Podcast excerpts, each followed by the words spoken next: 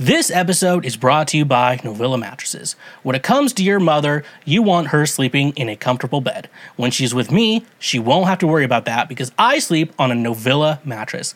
Let me tell you, when your mom is at my place, she is sleeping on a very comfortable mattress and she is going to get you one as well. Meet their Bliss Organic Memory Foam Mattress. Perfect for those who want a cool, dry, undisturbed sleep throughout the night, made with organic bamboo charcoal fiber, excellent motion isolation, cooling gel infused memory foam that fits all bed frames and is reasonably priced. Perfect for if you want an inexpensive mattress for you, your children, or even for your guest room. It comes in a box delivered right to your door, and you get 100 nights to try it out. Skip that trip to the big box mattress store and get a mattress from Novilla. Throw out that cheap Walmart mattress you got in college and get yourself a mattress made by Novilla. Using promo code SHWEEZY or the link in our description, you can save 10% on any purchase through Novilla directly. Try out the mattress that your mom tried out last night. Again, that's 10% off using promo code SHWEEZY. And a reminder when you use our links, you directly support this show.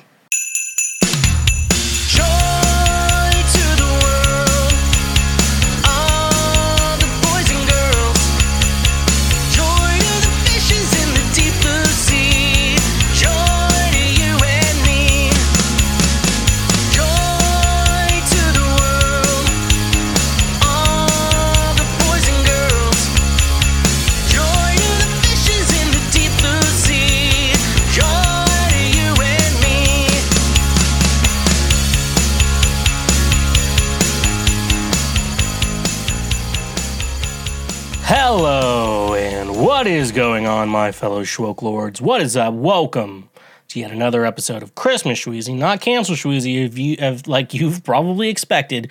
You know, you're listening to Christmas Schweezy, the the one time of the year uh, where I don't get canceled, I get Christmased, and uh, that's how that's what, happens. Uh, yep, I bet you're wondering how that works. Anyways, though, we got a great show for you today. Uh, I'm Schweezy, better known to you and your moms as the Foreplay King. What is up? Welcome to another best episode ever. It's the Christmas season. This is the best season of uh, Christmas Schweezy, or the other name, Cancel Schweezy. It could be one of the two, but it's one of those. It's the most wonderful time of the year. From the top, make it drop. That's a wet ass pussy. The bells jingle belling. Everyone telling you'll be a good cheer. We got the gay. We donned our gay apparel. Uh, so um, Come on, Mark. Don't be stingy. so yeah, no, the gay apparel has been donned. Nothing to worry about there. But uh, for the rest of you, welcome to the welcome to the show today. Got to tell you, probably gonna be our best episode ever. I, I can't imagine we've made a better episode than the one we're about to make today. So uh, uh, call an ambulance, but not for me. Uh, I actually don't know if that sound drop's any good. I just I've just seen the meme. Call an ambulance, but not for me. Welcome to the show, Kansas Shweezy, uh, the only podcast that knows Santa comes. He comes once a year, and that's on Christmas. Uh, Christmas, Chris, Christmas Day. So, so welcome to the show today. Uh, if you like Christmas music, then you can check out my cover of Last Christmas uh, off of Never Nude Records. Grandma got run over by a tour van, which is out now wherever you stream music: uh, Spotify, Apple Music, Tidal. Uh, Amazon, wherever you get your music at, uh, you can find uh, at least you can Google, you can look through Shweezy and find Last Christmas. Uh, you could find the whole compilation all together. Support some other great artists uh, uh, from around from around. I don't want to say the world, but but around. I think is gonna be the best term to say. The, the best bands around. Uh, and uh, yeah, I mean, Come on, Mark. Don't So- be stingy. uh, you, you can't you can't do that there. So def- definitely go check that out. Never Nude Records, uh, part of their compilation album. Grandma got run over by a tour van. You have me. You have Ghost Town Remedy. Um, those are the only bands I can think of that are that are on this compilation. Uh, Everdeens, I remember them. Uh, Dad Hats, are Dad Hats on? Are Dad Hats on that album? I think they are. I thought I, I thought I saw them on there. A bunch of other bands too. So definitely, definitely don't be stingy Come on, there. Mark. Don't be stingy. Uh, and go, go check that out. Uh, a band I've been playing with and I just recently recorded released a new single, Stonehouse, the band Stonehouse, all one word. Uh, released their first single, American Honey, out now. I recorded it, so it actually does sound good. Uh, I would I would say otherwise if it didn't sound good, but I recorded it, therefore uh, it has to sound it has to sound good. I identify as a fucking threat. So definitely go check that out. They just released it on Saturday, so you're definitely gonna want to check that out because it's a Schweezy production.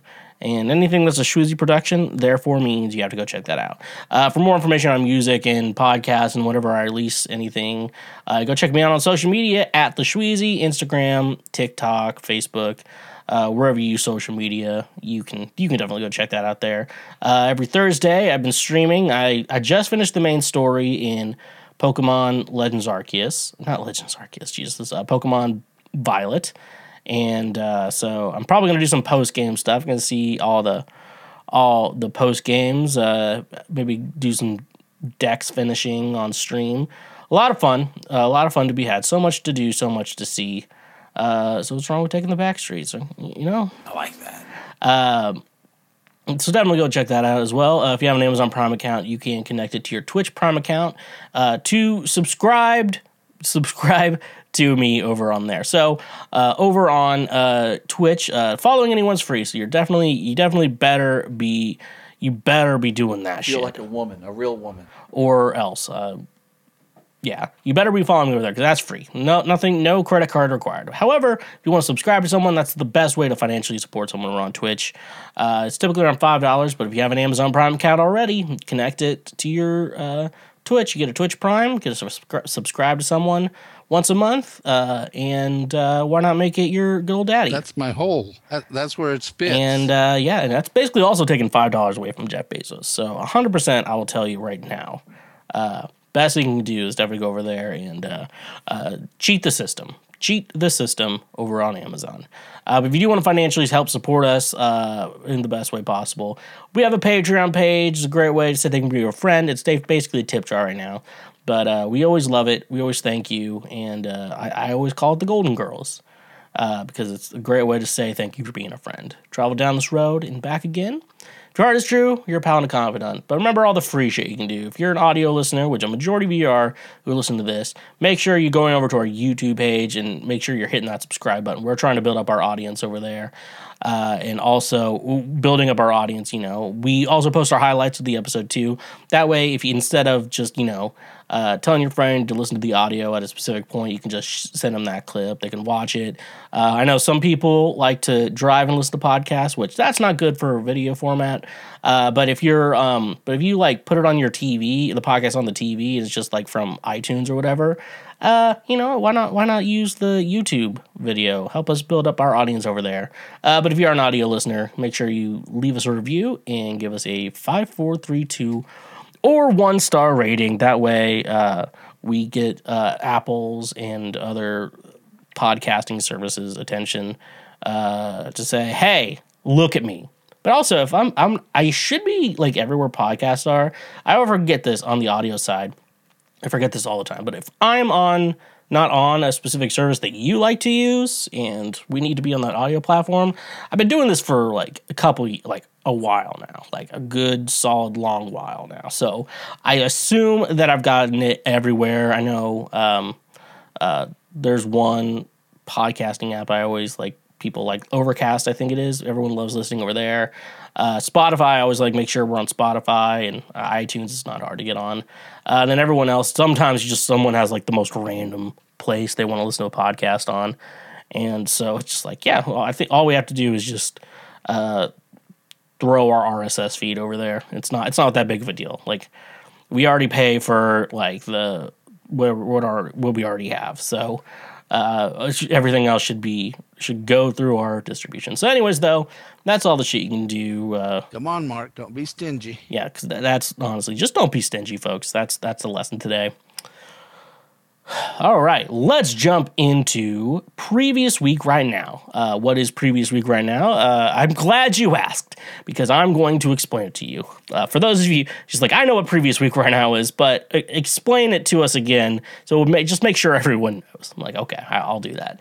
Um, previous week right now is the news from the previous week, uh, but it's not just every news out there. I can't go through all the news, folks uh, nor do I want to because if you if you really do that, it's sad. Uh, we don't we don't like sad news over here. We're like to pretend the world isn't too bad most of the time. Uh, it's the Christmas season. Why I love the Christmas season is because everyone stops being an asshole. Be like, you know what? It's Christmas. Let's it's time to be. You know what? It's the holidays. You know, I'm gonna help you out. You know, people just want to help each other out, be good people, and uh, yeah, that's why I love Christmas. That's why Christmas is the best holiday. My favorite holiday, at least. Um, I know a lot of women like Halloween. Um, that's a red flag. Um, but I also really like Halloween too. So, uh, and it's not so bad. It's not so bad. Anyways, I've been rambling on enough. Let's just jump up. Nope, sorry. I'd, someone else is going to say it. Let, you know, as Phil DeFranco said. Let's just jump into it. Um. All right, we're here. Texas woman allegedly dumps 50 pounds of feces at police station. Feel like a woman, a real woman. That's, I meant to press. What? I guess that works. That, that works too. That's from the New York Post, folks. Uh, someone is on this Texas woman's crap list. Uh, Mindy Jeanette Stevens, uh, age 46, the wife of an assistant fire chief, allegedly dumped about 50 pounds of human S I think they're mean human shit, in front of the Electra Police Department last week. KXAN reported a police officer noticed a person making a suspicious deposit in front of the station on East Cleveland Avenue on Thursday, authorities said. He went outside to see what was going on and discovered three five gallon buckets of what appeared to be human waste. An affidavit posted by Law and Crime states the officer also saw a person clad in a hazmat suit and wearing a yellow mask walking to an SUV with a trailer. He attempted to ask what they were doing, and a female stated that the buckets were human S dash, I mean, human shit. Um, I don't know. If you're reading something, you don't need to censor it. That's just my mind. And she was dropping them off. She then got in the vehicle and drove off, the affidavit said. A police lieutenant reviewed the surveillance video and recognized Stevens' voice, officials said. Police Chief Terry Wooten then contacted City Administrator Steve Bolin about the Mal- Melodorus matter. Don't use that word. And noted that the woman is the wife of the assistant fire chief. Uh, Bowen was also in a local firefighter, reportedly told Wooten that he would raise a stink with Stevens and order her to come pick up the buckets or she could face charges. But the woman refused to clean up her mess and said it was not her problem, the affidavit said. Stevens was then charged with misdemeanor illegally dumping over five pounds and under 500, pound, 500 pounds, a violation of the Texas Health Safety Code. She was released Friday after posting a $2,000 bond. In 2022, Stevens was charged with aggravated assault after allegedly attacking a man with a set of keys. Last year, she reportedly pleaded guilty to the lesser charge of assault and served a short stint behind bars. A motive for the recent Smelly episode was not known. Uh, so she's married to the police chief. That's I'm not the police chief, the fire chief. What do they call him? Um, what was it? Uh, Texas woman, and she's assistant fire chief. Um, you know, usually firefighters are normal people, um, and they're either normal or like I would call it normal weird, where it's like, yeah, they're normal, but in the weird way. You know what I'm saying? You know what I'm saying? Uh, and so that so here's something I am going to I'm going to make a uh, hypothesis. Uh, remember in school, hypothesis means a guess. Uh, I think. I think that's what it meant. I've been out of school for a minute. Um, but a hypothesis, like hypothesize, if I do this, then this. If she's, my hypothesis, if she's the kind of woman to dump five gallons, or was it five gallons of shit? No, okay, I'm gonna start this over.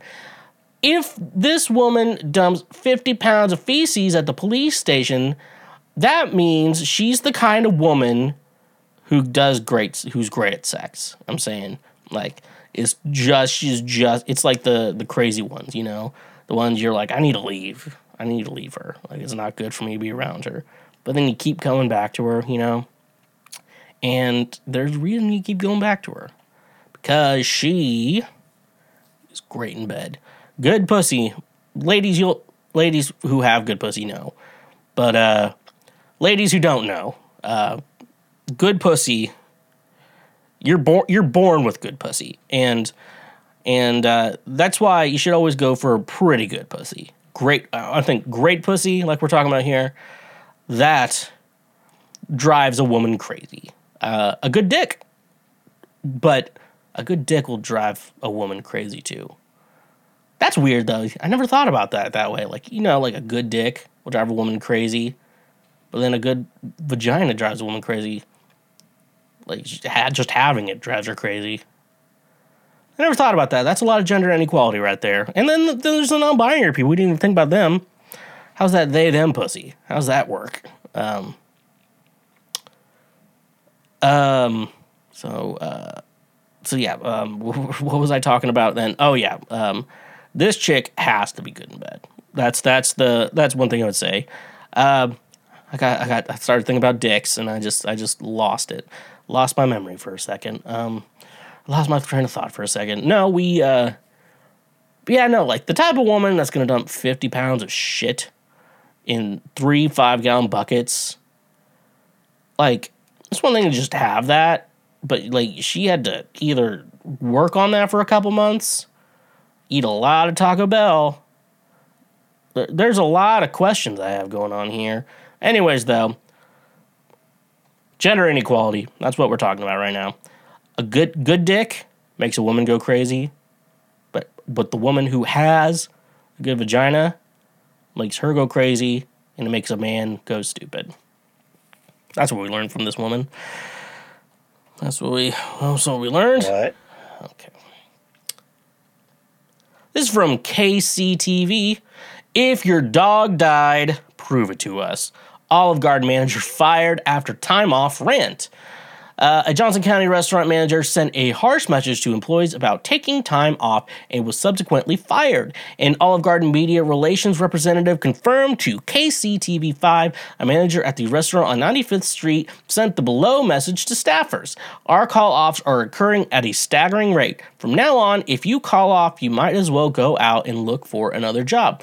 We are no longer tolerating any excuse for calling off. If you're sick, you need to come prove it to us. If your dog died, you need to bring him in and prove it to us. If it's a family emergency in quotations, uh, and you can't say can't say too bad, go work somewhere else. If you only want morning shifts, too bad, go work at the bank. If anyone from here on out calls out on out calls out more than once already a spelling. In the next 30 days, you will not have a job. Do you know in my 11 and a half years at Darden how many days I called off? Zero. I came in sick. I got in a wreck literally on my way to on my to work one time.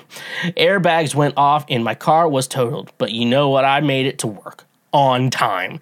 There are no more excuses. Us, collectively, as a management team, have had enough. If you don't want to work here, don't. It's as simple as that. If you're here and want to work, then work. No more complaining, complaining.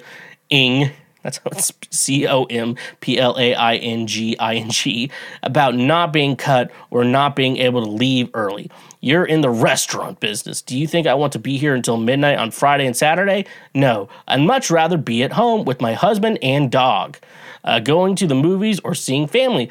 I don't. I'm dedicating dedicated to being here, as should you. No more excuses or complaints. I hope you choose to continue to work here, and I think we, management, make it as easy as we can on y'all. Thank you for your time, and thank you to who to those who come in every day on time and work hard. I wish either there I wish there were more like you. Olive Garden manage, manager message. Okay, and then Olive Garden had to the corporate had to reply back. The restaurant representative stated, "We strive to provide a strong and caring, respectful work environment for our team members. This message is not aligned with our company's values. We can confirm we have parted ways with this manager." I'm gonna I'm gonna be uh, honest. Uh, I, from where I I like that. I really don't like that. Uh, but second, I know for a fact working in fucking retail. I've worked in like one. I worked at McDonald's for. That was the only restaurant I worked. And I was like, I don't think I'm going to work in restaurants. Um, and I'm going to tell you this right now. If they like that manager, it doesn't matter. It doesn't matter. If they like that manager, that manager's still there. They're going to say they parted ways, but that manager's still there. Like the manager could say the most racist, homophobic. Like they could, they could make, they could say shit so bad, they could, they could pull a Kanye and just make Alex Jones go like, "What the fuck did you just say?"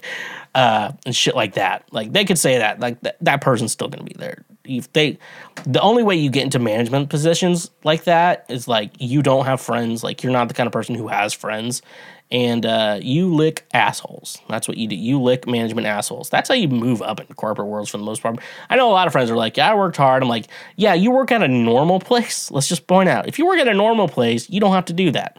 If you work uh, at most places, there's most places and normal places. Hard to find a normal place. Uh, very easy to find a, uh, a, a general, a good. It's hard to find a good place. It's hard to find a normal place. Uh, I, don't know what I'm saying. You know, can you? You know what I'm trying to say. There's good. There's good places. That's where you work. Where you're like, I just, you know, I just did my job well, and they, they, you know, gave me a promotion. Uh, that's called a good place, and that's why they're a good business. Uh, then you have places like Olive Garden, and I bet you can't find that many people who've been there for long. It's always in like management or whatever because they make people quit and stuff like that. And like this shit, like this, like I'm, I was not the kind. I've never been the kind of person who like call out unless I really needed to, and that's it. And you know, this is Olive Garden. If you told me, if I don't know if. if I would say this if you went up to everyone who's like eating at Olive Garden and just be like, "Hi, I've worked here 11 and a half years and I've never called in called out. I, I've just came in sick and everything. I'm like, I'm not eating at this Olive Garden anymore. That's fucking disgusting. Like, you know, like you're like, you encourage people to not, if they're sick, to come in. That's what you do around food. And especially, food. and it always seems like, you know, I can kind of get retail or whatever because, like, for the, for some parts of it, and you can just try to be like, hey, let's not, you know, or whatever uh, and office jobs I can see you know coming in a little sick too because a lot of office jobs for the most part is like uh, you're not really around people much. Like I remember when I was working day jobs and it was just like in office jobs, I started getting I was not as sick as I I never I always got like a really bad cold summer and went like not summer uh, fall and spring and it was like when the big weather changes you know like I would always get like a nasty cold and this year you know I've been uh, doing more live shows and stuff like that, going like starting to force myself to do that more. Like I just you know two weeks ago I was like dead. I was like I haven't felt this sick in years. Uh, but yeah, no, I don't want people calling in sick. If your dog died, bring your fucking dead dog into a fucking restaurant. Let us not forget, um, and the let's not forget the man who brought a dead raccoon into motherfucking McDonald's. Uh, let, oh, fuck it, we're playing that video. This nigga done brung a dead raccoon in the motherfucking McDonald's. Look at this shit. That motherfucker dead in the motherfucker. This nigga got rabies like a motherfucker. This motherfucker crazy. They ain't gonna bring it in there where the food at. Nigga, you so motherfucking stupid. Look at this shit. This motherfucker put the raccoon on the table. He come look, this motherfucker got him on the table, bruh. And he getting up leaving now. Look at this shit. Look, he leaving now. Look at this motherfucker. Wow, this motherfucker bring a dead ass raccoon into McDonald's. This nigga crazy, boy. I tell you. Only in San Francisco. Only in motherfucking San Francisco. Nigga trying to come get him something to eat before he go to work. Look at this bullshit. And you know, that McDonald's, they had to close down for a few days. A few days to disinfect the place. Um, what this manager is expe- ex- expect wanting is to for employees to bring in a dead dog into their restaurant And do you and health code would say like, yeah, you guys got to shut down for a few days. And guess what? Uh, a lot of those managers, they're very few restaurant managers are on a salary. So that means no one's getting paid for a few days. That's worse. It's just one person. And you know, and uh, overall, I would just say for for the most part, uh, if you know, and I have a friend who's like a manager at like a gas station, and what I'll say that is like if someone calls out too much, like there's a clear sign there. There there's something there that they need to work on, or unless that's like a day of the week they need off, they just like really should just like, hey, I really need this day of the week off, and they keep scheduling on that day. I'm like, they like the restaurant needs to know, I'm like, hey, you can't. That guy's not working this day. You could call him it seemed like, hey, you want to come in, uh, but expect him to say no and stuff like that. Just that's how fucking that's how you do management. That's how you do it. Uh, and then, but for the most part, like, yeah, people are gonna call out if they do it excessively. Yeah, you, you have to be aware of it. That's that's the only kind of like point system I get. Like even being late, you know, there's people who are just like fucking assholes. But like if you live in a big city, it's like you can't control traffic. You know, uh, you can't control if there's like a standstill in traffic and you're an hour late to work. Like you can't control that. But like, you know, calling out, that's where I think the point system works where it's like, hey, like I can gather a point or a point or a half a point or whatever here. Uh, just that's why you save them for when you actually need them. That's that's my that's my recommendation for all of you. But like if they're like doing this shit, uh, maybe hire better employees. And if better employees don't want to work for you, uh, that means you need to get new management. Which I I 100% doubt they actually fired this bitch who who was doing this shit. I just 100% believe it. That's just who. uh, That's um, it was, Let's go full throttle. Feel like a woman, a real woman. First of all, ride or die, bitch. this is the type of guy you get. we found it. We found it. We found it at the end. Don't worry. Okay. Uh, this is from CBC. It's kind of like ABC, American Broadcasting Company. That's what it stands for. It's not like oh alphabet thing. Uh, CBC, like BBC, is British Broadcasting Company, not Big Black Cox. Uh, CBC, as in uh, Canadian Broadcasting Company. Uh, Quebec class action allegedly for alleging Fortnite is addictive will go ahead. Judge rules. A Quebec Superior Court judge has authorized a class action law, uh, lawsuit against Epic Games, the developers of the popular video game Fortnite. The suit was first brought to the courts in 2019 by three Quebec parents who claimed that Fortnite was designed to addict its users, many of them children, to the game. According to the original filing, the plaintiffs say their children exhibit troubling behaviors, including not sleeping, not eating, not showering, and no longer socializing with their peers. Uh, according to the filing, one of the children was diagnosed with an addic- addiction by an on call doctor at a Quebec clinic or CLSC in the lower St. Lawrence region. It also notes that the World Health Organization, WHO, recognized addictive gaming disorder as a disease in 2018. Jean Philippe uh, Caron, one of the Calex legal lawyers working on the suit, said the case isn't unlike a 2015 Quebec Superior Court ruling that found tobacco companies didn't warn their customers about the dangers of smoking. The game has designed patterns that make sure to always encourage players' engagement. You have to understand that children's prefrontal cor- cortex cortexes. That's how it says. I never, I never knew how that was spelled. Are still developing, so that could be part of the explanation for why this game is particularly harmful. He said the class action will also discuss in-game purchases, namely cosmetic items known as skins, and the game's battle pass system, which offers expanded rewards as players level up. The children allegedly spent excessive amounts of money on V-Bucks and in-game currency users buy with real money, which can be exchanged for skins or used to unlock the battle pass. One one of the children reportedly spent over $6,000 on skins, while another spent $600 on V-Bucks. Items superior items. Uh, Superior Court Judge Sylvie Lussier described as without any tangible value that may run afoul of Article 1406 of Quebec Civil Code, where serious disproportion between the pr- presentations of the parties, meaning the obligation to provide something in turn, creates a presumption of exploitation. What we are saying is that basically young people spend their pocket money to buy something that basically does absolutely nothing. Uh, examples as skins or a battle pass, said Caron. Uh, Caron said they're encouraging others who live whose lives have been negatively affected by Fortnite to get in touch as they could possibly be eligible to join the class action. Uh, whether it's in their grades in school, an increase in aggression, the fact that they no longer have social contact, so any impact Fortnite had personally on the family, on social and educational or professional activities, we invite you to contact us. I'm What? okay, so I'm a Fortnite player. I actually haven't played in a minute. Pokemon games. I'm telling you what, man. If it's if it's a new game, Pokemon game, I'm playing it. But but the the idea of like Fortnite is is addictive. Like Fortnite is addictive. Uh, there's, there's so much fucking fucking shit. Like first of all, uh, don't tell your children about League of Legends. That's gonna be the first thing I'm gonna tell you, because your children find out about League of Legends.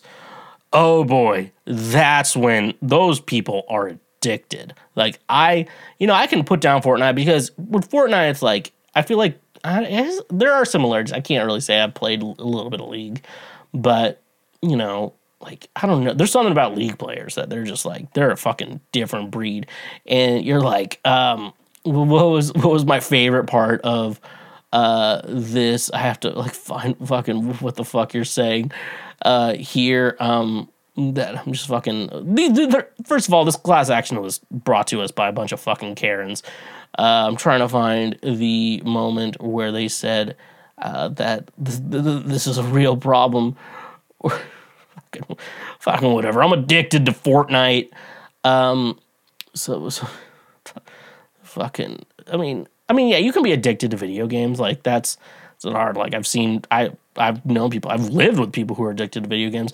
I I wasn't. I don't think I was addicted to video. I think there some a cut like a year or two ago during COVID. Like I, I think I played video games like a lot, and I think it was just because I wasn't doing music, and it was like I don't know what the point is, you know, of doing it, you know, and I think it was just not everything, but it's like uh, behaviors including not sleeping, not eating, not showering, and no longer socializing with their peers. Um, first of all, not sleeping. I get okay, yeah, that's because they're playing games and they'd rather play another game. Not eating. I'm gonna I'm gonna put a doubt on that. Uh, maybe yeah, I'm gonna put a doubt. Not showering. That's everyone who play that. There's a specific. Don't blame your. Are you upset that your child's just a neckbeard? That your child's becoming a neckbeard at this point? uh, no longer socializing with their peers. Like, I don't know. Like, you know, I played a lot of Fortnite solos, and I do enjoy playing by myself sometimes. But uh, I think the one thing that makes Fortnite in other games that are, you know, they're free to play, uh, you can get your friends involved. Is like it's free to download, so like your friends don't have to spend any money, and you get to talk to your friends and hang out with your friends. And, and also during the pandemic, that like really saved me. Like, if it wasn't for that, it would have been I would have been pretty fucking bad. Uh, I could have been fatter. That's that's cool. Anyways, though, is uh, parents, um, uh, you're worried about your child being, and also the money thing. I also want to talk about that. Uh, that's all optional. Like, and so uh, best thing I can say is keep your credit cards and debit cards uh, hidden from your children. Don't let them find it. That's one thing I will tell you. And that way, because they probably don't have a bank account or whatever, so they either have to spend their own money, they have to go to like Walmart or Walgreens or whatever, and they had to buy like a V Bucks card to buy their own skins. That's just their own money on it. Like the buying the skins is an addictive. Like the idea of like how gambling becomes addictive is because there's like a winning to it, and that gives serotonin in your brain. And so you need that to like that rush, And you want that feeling to keep coming back, and you know, you want to keep winning and winning. That's why you keep that's how you get into gambling. But Fortnite, and honestly, I 100% believe that Fortnite is honestly the a very good game about not pay to win. Like there's some other games that are free to download, pay to win. Fortnite's really good about that. The only thing you'd really pay for is your battle pass, which honestly, if you don't buy a lot of skins, you basically earn V bucks uh, through the season, and you can get enough V bucks to pay for the next battle pass and stuff like that. Uh, as long as you don't buy skins, and then uh, at skins like there's op there's optionals. You get some with the battle pass, obviously, as long as you level up and stuff like that and play. Uh, but then you can also buy them, which is optional and stuff like that. So parents just be like, you have to we have to use your own money for that, uh, or you know, if you're good, I'll buy you a. I'll you have to buy them a gift card or stuff like that. That's the best thing I can say to parents. You know, um, never put your own credit card into Fortnite. That'd be if I was a parent, do not do that. always just buy them a V Bucks card, and then uh, you know if they run out, they run out, and it's a good way, and it's also very good because you have the V Buck money.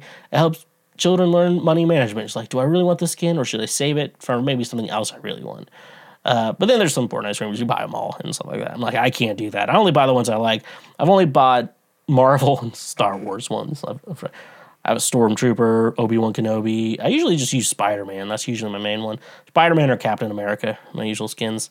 Anyways, the the news segment's going on long. Let's get to our last article. Mm, okay, well, it's another it's another segment of we're ending today's episode on up on a segment of Cool stuff, slick stuff, neat stuff. Garth Brooks reveals the emotional moment Trisha Yearwood brought him to tears. This is from Yahoo Live. Hearst Magazine and Yahoo may earn commission on or revenue on some items through the links. How did that make it into this? Uh, Trisha Yearwood and Garth Brooks stepped out for a night on the town, and they both looked stunning for the black tie affair. The country music power couple attended the 45th annual Kennedy Center's honors, where honorees including Amy Grant, George Clooney, U2, and Gladys Knight were recognized for lifetime artistic achievement. Garth was one of the honorees in 2021, and this year he and Trisha took in the ceremony. Trisha had a special honor for the evening. She sung the Star Spangled Banner. Garth talked about the night on his Inside Studio G, a Monday night conversation on Facebook. Garth said about his wife of 16 years. So you're sitting there in the Kennedy Center, and they say, Everyone, please rise for the president and first lady. And they all come in there, and, their vo- and the first voice you hear is Trisha Yearwood. Oh my God. And you just start bawling. You just start crying, and you don't stop crying. And that's the way the night started. Trisha shared a photo from the evening. She wore a sparkly form fitted green and blue dress with a long cape for a similar look. Check out the cape sleeve party dress uh, or the mermaid song. Why, how did that? Garth was a country formal in his black hat, black shirt and tie, and jeans.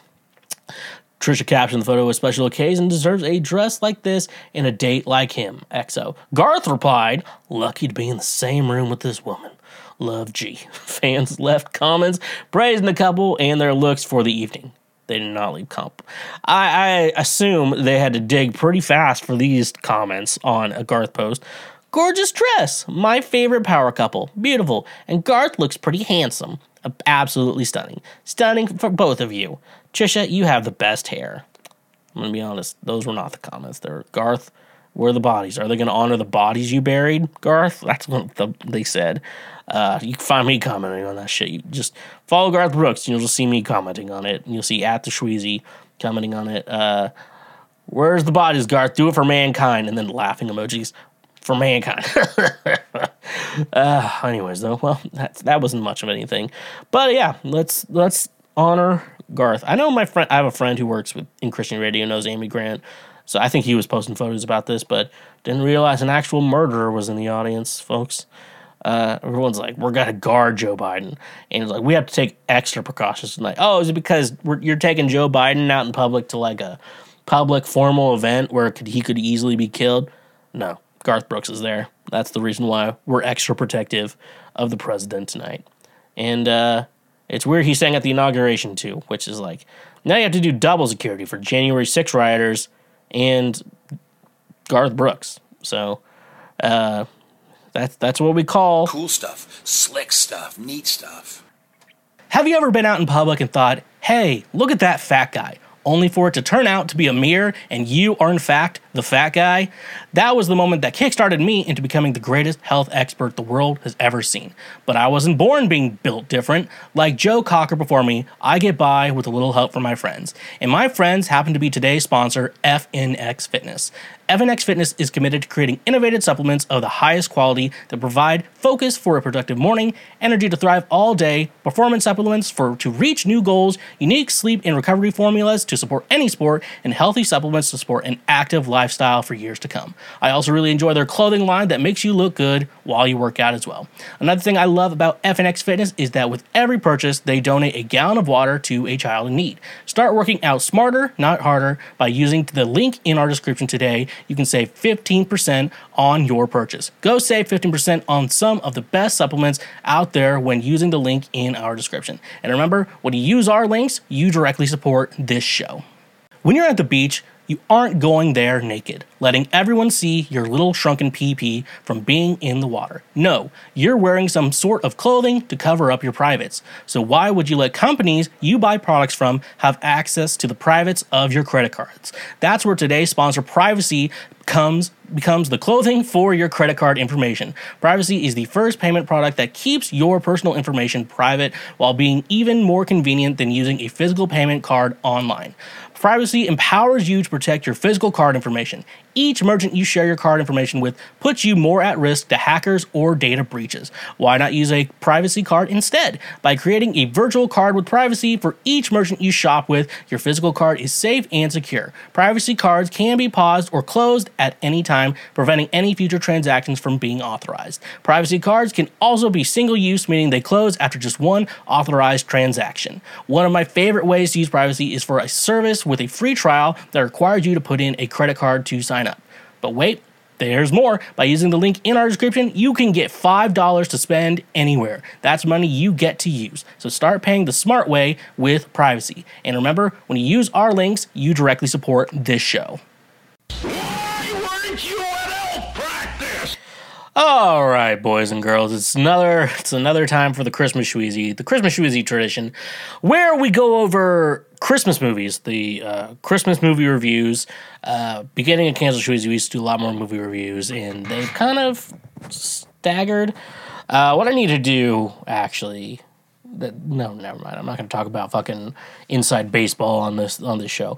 Uh, anyways, though, um, so we do movie reviews. We used to do a lot more movie reviews, but we we do a lot more. The whole month of December, we do movie reviews, except for the except for the last week. We do my favorite albums of 2020 or 2022 or whatever. Uh, insert whatever year we're doing this. Um, but anyways, though, this year I wanted to do you know more like uh, at least the movie reviews I wanted to do were movies that like I would I would say like have you if someone asked me like have you watched this movie? Uh, the answer would be like yeah I've seen this movie. And like they give me the movie it would be yes. But um but it was like last week we did Home Alone which that's a classic. And you know it's weird that I don't really that's not really part of my rotation. Uh now this week we we're doing this this week. And uh, this week, uh, this was a movie I probably saw one time. It was at my Aunt Judy's. Uh, long story short, my Aunt Judy is a lot older than my dad, so she's more like a grandma to me than an aunt. And uh, my dad and my and so we'd visit her. It was like visiting grandma, and uh, I, you know, this is the Aunt Judy. You know, in her basement, she had like a small TV, and like it was only for like when she had uh, me and my brother were her nephews, and then uh, her grandkids when they came over. You know, we hung out in the basement, and, you know, goofed around. Uh, you're like like that '70s show. It was little, it wasn't as nice as that, surprisingly enough. But anyways, though. But anyways, though, like that's the basement, you know. And you're like, you know, memories with Aunt Judy. That'll always be precious to me. Precious to me. But like, you know, that basement was where I discovered Paramore for the first time. Uh, so that was special. Like you saw Hayley Williams. It was like right when I think it was right when Misery Business came out, and I was like, and I saw Hayley. I was like, I think something's awoken in me, and like, yeah. Uh, but anyways, though, uh, this was the house before that. This is when I saw I saw the movie Jack Frost, starring Michael Keaton. This, this is a movie. Um, and so that's that. So I've saw it maybe like one time. I was I had to have been a small child when we put it on the TV. It was like so much so. It was, it was probably like when you're young enough where like you can you can kind of like fun, you know you can kind of function, kind of understand what's going on in life, but like at the same time, uh, you know, like mo- movies that aren't necessarily cartoons or like made for kids don't really like register, you know, to, in your mind, you know, like you don't really you don't really get it, you know. Uh, so that. So yeah, this week we're reviewing the movie Jack Frost, uh, and um, I know I think it may have been last year sometime. I don't know who the one who commented this one, but whoever the fuck suggested that I watch Jack Frost. Uh, personally, I would like to because I can't remember who you are, uh, but I know you're out there, and I know I can't imagine you're not you, you stop listening to this show.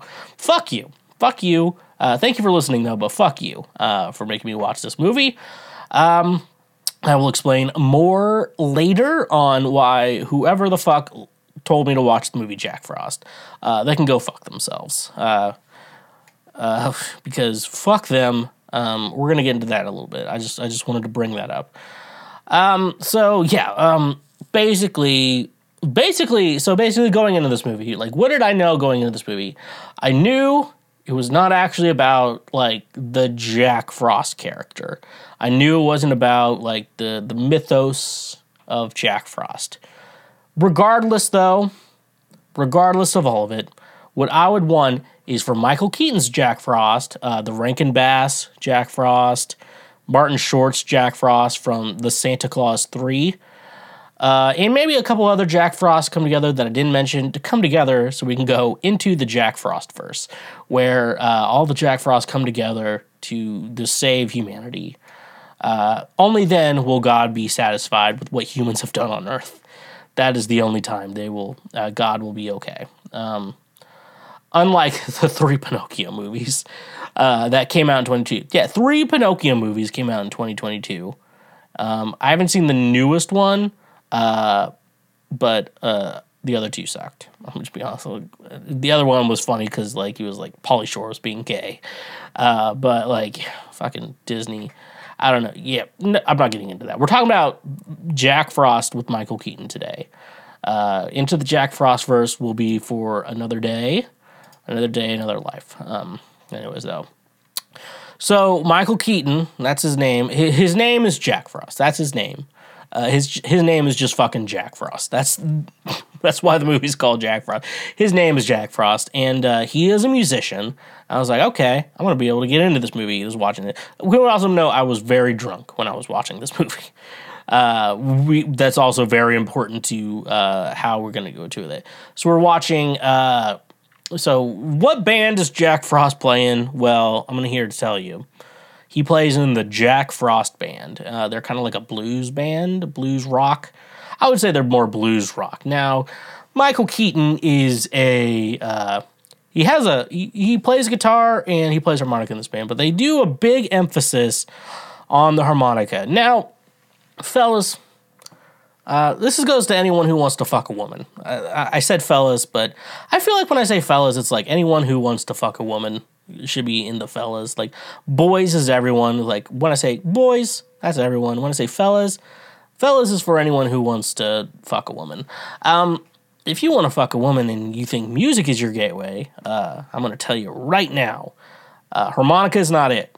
Uh, I was just I just talked to a friend. Mandolin is not it either. Banjo is probably not it either. There was like a three year period in like 2010 to 2013, maybe 14, where you could get laid playing banjo. Uh, but uh, no one likes the Lumineers anymore. I sure, certainly as fuck do not like the Lumineers. Uh, they the, uh, the the fact that the Lumineers exist pissed me off. I don't know any of the members though. The, the members can exist, but the Lumineers, but them coming together and making the Lumineers, fucking pisses me off. Um. Anyway, so yeah, he abused that, but he had like a. But I noticed though, because I am a musical genius, I noticed that like two of the pickups in his Stratocaster, he played a Fender Stratocaster. Two of them were black, the pickups, but typically on with the white pickguard, and the third one was a white, meaning he modded that Stratocaster. Probably meaning if we're going to talk about uh, the probably if we're going to talk about it is that uh, low budget and they borrowed someone's guitar. And they're just like we're not gonna fuck it up. They're like hey man we really need to borrow your guitar. Uh we're gonna guarantee i'm gonna tell michael keaton to not fucking ruin it. Uh, anyways though uh, oh also another we're plot holes in the movie. We're, we gotta go over this. He, he threw his harmonica just i think anywhere. Uh, and then he started singing. Then he pulled out then he had his harmonica again in that. So I don't know how many harmonicas he probably bought to the show. That that's I, I was thinking like that's a plot hole, but I also at the same time was like maybe he has like thirty of the same key harmonica. And for those of you don't know, harmonicas are a certain key, and uh, if you're playing like you know if you're playing even a one hour set of music, you're playing more than one key, and so he would have to have multiple harmonicas, meaning he would have to have multiple harmonicas of the same key. Uh, also, the band has a violin player. Uh, I don't know any blues bands that have violin players unless they're going to probably play some country. But also at the same time, the kind of gigs I feel like he's getting uh, does not require a violin player because then it means they have to pay the violin player it's probably not worth it to even add them in the band. Maybe the guitar player can just probably play the figure out the parts or whatever. Anyways, though, I think for the most part that's that's done with the music. Uh, the band doesn't really come up ever again in this in this movie, and you're gonna soon find out why. Uh, then we're introduced to Jack Frost's son, Charlie Frost, uh, who is who is clearly Jack Frost of the Jack Frost band's son. Uh, just wanted to make sure you knew. Uh, Charlie Frost is the son of Jack Frost, who is the who is in the Jack Frost band. Uh, also, just and I think I just wrote down here: musicians shouldn't have children. It's just, I mean, like I know we all want to have families and lives and all of that. And I'm a musician too, so I can I can speak on behalf of this. I'm like, you love your kids, but like hard, you can't do. It's hard to do music with kids. And one day I'm gonna have a kid and do. I'm still I'm still gonna do music. So I, don't, I mean, like I love the kid, but I'm not gonna stop. Um, and so you know, it's just, it's just easier when you're like, yeah, this guy has a kid, you know, whatever. Uh, so, anyways, though, Mike Michael Keaton comes home from his gig, uh, aka Jack. It's gonna be. I'm not gonna call him Jack Frost. I can't call him Jack fucking because it's not anything to do with Jack Frost, the mythos. I'm just gonna call him Michael Keaton. Okay. Um, they build a snowman and they use Michael Keaton's clothing, and uh, I don't know for some reason that gave me anxiety. I don't know. It was just like use my hat and my scarf. I'm like, well, you might need that tomorrow, buddy. Like uh, when you have a snowman, you just you find old clothes. I remember we had like a snowman kit. My mom has a picture of me and my brother with the snowman somewhere, and they bought me the largest jacket that has ever exist on the smallest child. I was like, thi- I was like, I remember when it was like, it was like, you know, now I'm an adult, and so like I and I'm very good at knowing like, hey, if I need a jacket, but if it's like sometimes if it's just like walking in the store, walking out, I I'll go lighter. But if I know I'm gonna be outside, like I know what to get. But my parents were like, the biggest fucking jacket. It is 50 degrees. I'm like, Jesus Christ. Um, anyways, there was a snowman, and we we had like a snowman kit or whatever, and you know, you don't use shit like you want to reuse on a snowman. Uh, then he gave his son a harmonica, and he's like, blow into it if you ever blow into it. If you, uh, well, my, I'm gonna do a Michael Keaton to it. I, I know he's played Batman and everything, but like, I feel like when I started getting into movies, like he's played like Birdman, uh, uh, the Vulture. Which don't watch Morbius; I'll ruin the Vulture for you. He's like, hey kid, if you ever if you ever need a harmonica, uh, just blow into it, and you'll find me. And then and uh, yeah. And you know, harmonicas are always fighting jam sessions. So this kid's just like, "Y'all want to jam right now?" We're like, "Well, man, like the drummer has to set up his drum set. I, you know, I'm playing electric guitar. I have to set up a lot of things. Harmonicas like just fucking whip it out. It's so fucking annoying. Um, anyways, though, so it was like, play this harmonica if you ever knew me, kid. And that's like a Michael Keaton thing. Um, okay, then, okay, I'm, I'm just gonna read my notes here. Uh, this is the moment in the movie. Oh, yeah, so I started looking up all the fucking, you know, background information on all Right. these characters. Um, so it was like Michael Keaton. So I just looked up Michael Keaton's like Wikipedia page. Uh, his full name is actually Michael Douglas, Michael Keaton Douglas. Uh, the same name as the guy who plays Hank Pym in Ant Man. Uh, meaning that when Michael Douglas tried to went to Hollywood, he was like, "I want to be Michael Douglas," and they were like, "That's taken." And you're like, "Well, can't we have two Michael Douglases in acting?" No, we can't. So he had to change his name to Michael Keaton.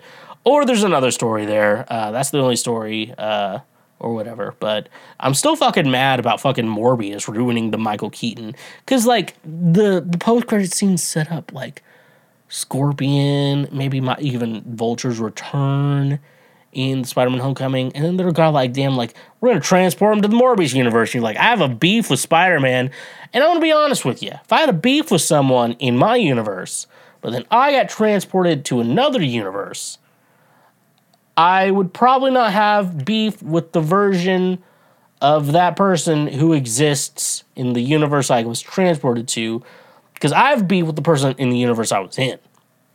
That's you know that's that's my deal. Sony, you have to understand that Sony, and also you know Michael Keaton's Vulture was like you know Spider Man did me good. He helped my family and everything. Uh, that's why he didn't reveal his identity to uh, Michael Gargan. Something I can't, I can't remember the uh, the Scorpion's name. Uh, and so they're setting up the Scorpion. Hopefully that hopefully that works out. Anyways, though, I'm I'm done talking about Morbius. Uh, we have like two There's like two highlights on Morbius, right? Uh, We, we've been talking about that enough. okay. All right, so so Jack was in the studio because his band had to record a song or something like that. Now this is before you know there's some there's some there's some shit going on here, but he missed his son Charlie's Charlie Frost, son of Jack Frost of the Jack Frost band's uh, hockey game, because he was held up in the studio because they were he was bitching about what he wanted, which means which was Jack bitching about what he wanted. I mean, they did not have a good producer, meaning Jack was the one producing it. Uh, and Jack was not like liking the arrangement and shit like that, and like you know, I'm just you know I'm th- I'm just thinking about like you know I'm- me working in a studio. I'm a producer. I'm like you're paying me by the hour, like and you know I'm like you're paying me by the hour. So, um, uh, there's a lot of fucking shit there. But so like that whole basically they used their studio time as basically a practice space with recording shit, uh, which would have cost them a lot of money, but they were like almost gonna get signed by a record label, and people were like, "Yeah, we we got a ten million dollar record record deal." People when people tell you that, and this is just inside music right now, people tell you they got a record deal, but they got like uh we got like a ten thousand ten thousand dollar record deal to make this album or something like that. Uh, that's basically them saying like we were given ten thousand dollars uh, as a loan to make the album. That's what they're saying. Uh, they they make it sound fancy, so it sounds like a good thing. But it's all it is is just a loan. And the idea is you record the album, you sell the album, you make that money back, and then after whatever you pay for the loan, you make a profit. That's basically what that is. And so now you have a lot of bands you're like, we're getting home studios and stuff like that, or like going to a cheaper studio, or going to like a specific producer's studio, so they're not paying for studio time, but they're paying for the producer's time just how it is. But back then, this was I can't remember what year this came out. I think I wrote it down somewhere. I think nineteen. The, it's in the nineteen nineties, or the, it's in the nineteen hundreds for the for the Gen Z out there. It's in the nineteen hundreds, uh, and stuff like that. So good chance that they the studio either was still recording a tape or basically they had this thing. It was like digital tape. I, I need to stop ranting about this, but basically what it was was it was basically like recording to a tape, but it was like this very expensive uh, system at the time, at least, where uh, basically it treated it like you're recording to tape. So it's digital, but in a box, but it's not on a computer. Record and it's like tape, but it's digital. So if that makes sense, it's like if you buy a digital recorder, you do that, but it's multi-track. Hopefully, hopefully, I don't know how to make that even make sense to like someone who's not into studio shit. Uh, but uh, but eventually, uh, since Jack wasted all his fucking time at the studio missing his kid's game, where usually it would be like, "Hey kid, what time's your game? 3 p.m. We're going to the studio at 8 a.m." It was like, "Okay, eight to nine, we're not getting anything done." Uh, everyone's setting up and everything like that. So at nine o'clock, you know, go nine and maybe like two, two thirty. We're like, oh, we got to end at two thirty. And whoever's in charge is like, okay, okay, the studio's done at two thirty or whatever, and then you you you you dick out. Uh, apparently, he didn't do this shit. Uh, so you missed the game. Uh, and Charlie like asked his dad, "Why are musicians so flaky?" Uh, and uh, basically, uh, you're you don't have to be a flaky musician. You just have to understand how your schedule works. And it's really funny. Like I talk to friends who aren't musicians, and they're I was like, and like they're like, I don't have time for this. And they they tell me like they don't have time for this. I'm like, uh, it's called time management. And if you're a musician, you you figure out your time management. Like, okay, so I definitely have to be at this thing. Let's say, like, oh, okay, I definitely have to be at this thing at seven o'clock today. However, though, I'm with my band, and you know, it's like we're gonna start recording at one, and we don't know when we're gonna end. Uh, I have to be somewhere at seven, so before seven, that's where we're gonna end. And so then my mind's like, okay, we have to be efficient up until that time instead of being like, oh, let's just see where the creativity goes. No, stuff like that. And so I always hate when people are like, I don't have time for anything. I'm like, you do have time, you just don't know how to use your time properly. So fucking annoying. So yeah, uh, his dad's being a flaky musician, and you figure that shit out. So they're getting ready for their Thanksgiving or their Christmas vacation, uh, not the movie, the just their Christmas vacation. Uh, they got like a cabin or whatever, and that's where they're going for Christmas. And they're like, "Santa I'm gonna make it to the cabin?" Like I don't know. Uh, think of it. Think of it like uh, was it? What was it? Um, oh yeah, no, and like, but Jack has to like, well, we're meeting this record label at Christmas Eve, what some some shit like that. So the whole band has to be there. We have to meet this record label, and like that's the shit that I don't get. Like the music industry generally uh, for the most part, we take off like the Christmas, the Christmas New Year's era, unless you're specifically playing a New Year's show or like a Christmas show, or like you work on a cruise ship, or you're somewhere like Branson or Gatlinburg. Uh, there's only like real examples I have, or a cruise ship, you know, like where you're like, like yeah, we're probably we're gonna be working Christmas. That's just what it is, you know. We're gonna be playing a show Christmas for people who want to see a show Christmas. That's what you're doing, and you know that it's like football players too. You know, like they know, like oh, I'm playing on Thanksgiving, I'm playing on Christmas, I'm playing on New Year's. Like you know that your family knows that it's just it's just what it is. But like for something like oh, uh, we're gonna have meeting music industry meetings on New Year's Eve, that that shit doesn't happen. Like unless it's like a big show where you know money will be made, like that. Like whatever meeting they're having with this record label executive, no money is being made uh, other than at the day of time of signing of or whatever this day is. No money is being made this day. So uh, that's not something this works. So it's always weird. Um, you know,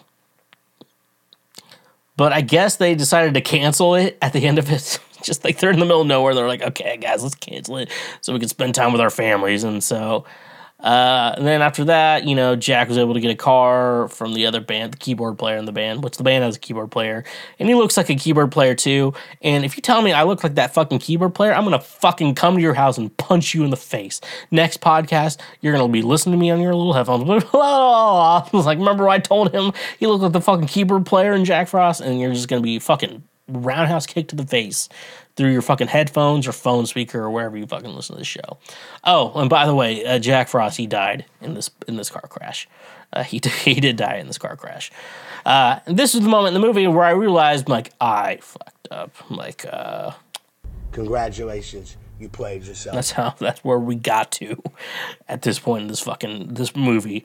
Uh, so then we cut to a year later, uh, and I was like, "How dare this movie do this to me?"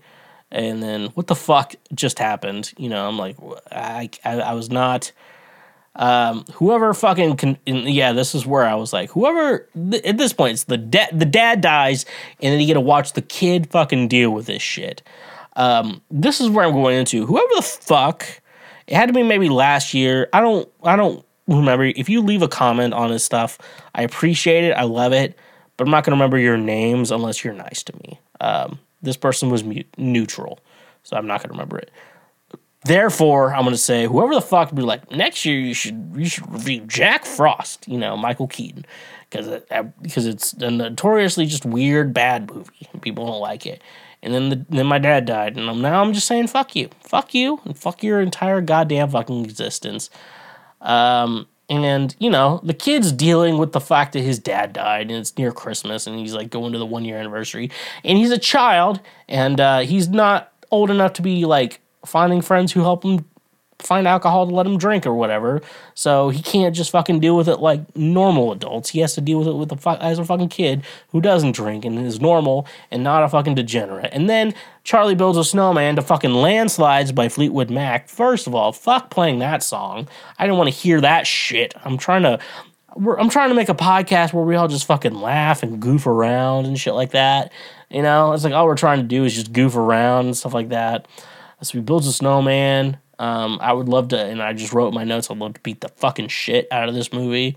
Like if this movie became a human being, uh, I'm not even that violent of a person, but if this movie became a human being, I would beat the shit out of it. Uh, so after building the snowman, Charlie, you know, he he plays the magic harmonica, and then I guess uh, the magic of both the harmonica and Landslide by Fleetwood Mac. Uh, all that montage, uh, I guess the the snowman comes to life.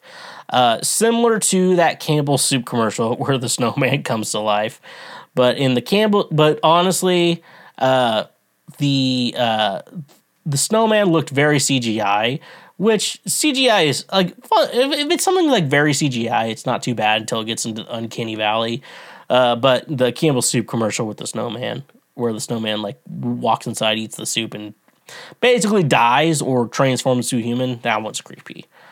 Uh, so yeah, started drinking more uh, because his fucking dad came back to life as a snowman. you know, I've been having, you know, I've I've had I've been having reoccurring dreams where my dad's just alive, and and and like the whole thing, it's like you know, I wish my dad was still alive. Like that's not like that's not the problem. The problem is the grief and torture, you know, you go through doing a funeral for someone and then it was like he's just alive. I'm like, Dad, we had a whole ass funeral for you. Like we buried you. We all gave speeches. Uh, we all tried to get closure. We all tried to do this shit. And he's like, Well, I'm still alive. I'm like, That's the dreams I fucking have. Where he's just alive like that and shit like that. Well, because I don't think my my actual dad, he would not have done that. If he was just like still alive, he's like, Dad, we had a whole funeral for you. We we buried you and everything, and you're just alive. He's like, Yeah. You just gotta get used to it. I'm like, I don't, I don't think I can get used to this. Anyways, though, now his fucking dad's alive as a snowman, which honestly, I don't know. Do I want my dad's life? I'm just, you know, I'm, I'm trying to accept his death still. You know, I'm just like trying to accept this shit. And then come back to snowman, I'm like, oh my god. Um. Uh, but yeah, I guess they get into a snowball fight later, and then Jack Frost's like, "Oh, I'm gonna protect my kid. I'm gonna protect him from a snow fight." Similar to how Buddy did it in Elf, but they did it better. Even though this movie I think came first. Um, but powerful. But Jack, but Jack, I guess the snowman Jack Frost proves to Charlie, Charlie Frost of son of Jack Frost of the Jack Frost band, uh, proved they were real and everything like that. So everything was hunky dory. And he's like, "That's my real dad." Uh, he was able to prove it, like just you know, like with I guess just normal talking. Uh, but Michael Keaton Snowman wants to be a good father, but he's a snowman, so he can't do anything. So he has to live outside. But if he goes inside, he melts and, and shit like that. It's like it's just, it's just fucking like this is the movie, you know. If your dad didn't die, uh, you're like this movie is kind of fucking dumb. And then your dad dies, you're like, my dad's alive, but he's a snowman. I gotta keep my dad alive. and you're like like grieving. Um, and he's like, Charlie wants to tell his mom what's going on. It's like, you can't fucking do that. You're like, hey mom, that snowman out, outside, that's our dad. That's my dad. like you can't. You, this is like this is this is fucking. This movie's not only like just disrespectful to people lost their dad. It's just like. Actually, no, I, I was right. It's disrespectful for anyone who's lost their father in the recent years, and no one should watch the movie fucking Jack Frost. If your dad died, if your dad's, if you have a dead dad, do not watch this fucking movie. I don't care if you're like it was. It's been thirty years since my dad died. Just don't watch this fucking movie. One, it's not even that. It's not even that good of a movie, folks. And two, you might you might just fucking ball your eyes out watching this. Um. So and then you know Jack Frost, Snowman Jack Frost teaches Charlie how to do like the hockey J shot, middle of fucking nowhere, uh, which apparently is the closure, the real closure he needed with his dad. Uh, and then he goes to a festival with his dad, the keyboard player, who does not look like me. If you tell me that I look like that goddamn fucking keyboard player, I'm gonna f- punch you next episode through the, your fucking headphones. Uh, you better. F- I'm gonna. I will do it. Don't. Do not. Do not at me. Uh, he was like, oh, and then I wrote from my notes because I was fucking drunk. He's my kind of fat, and he said he really couldn't play music anymore after his, you know, Jack Frost died, and he doesn't play bass anymore. Why did I write that? Okay, never mind. Oh no! Oh no! It was because I was like, oh, if anyone's like, because my dad was like a you know track cross country coach, and I and I hope anyone, I think my general generality uh, is that like, oh, if anyone was inspired by my dad to keep doing something, don't stop because he died. Keep doing it. I don't know why. Everyone was like, it's different from music, and everyone, I don't know what everyone was doing. Like, it was nice at his funeral. Like, we saw a lot of his like old, like you know, like athletes and stuff like that. They're all cool. One of them was like one of my student teachers in like eighth grade. We both hated that teacher, which was awesome. When I ran into him, he's like, "I think I had you as a student." I'm like, "I remember you now." Stuff like that. Um. Anyways, the hockey team van pulls up. Charlie hasn't been playing all season, but they're like, "You want to come on the team?" And they're like, "Sure." So he they he jumps in the van. Uh, I, I wrote no. Remember, this is a child's hockey team. Oh yeah, now oh yeah, now someone who was on the team is like, who got probably got cut for Charlie. Um, what am I writing? Oh, they were at a cabin. Oh no, they were at their house. Uh, the, oh, the movie came out in 1998. That's when this movie came out. Okay. Uh, so worst case scenario, I was born 93. Worst case scenario, I was five, sick, over five years old when this movie came out. So that's when I last saw it. Uh, they let him back on the. I don't know what my fucking notes are saying right now. Uh, but anyways, uh, they're trying to get like He was basically some some whatever the fuck I was writing here up.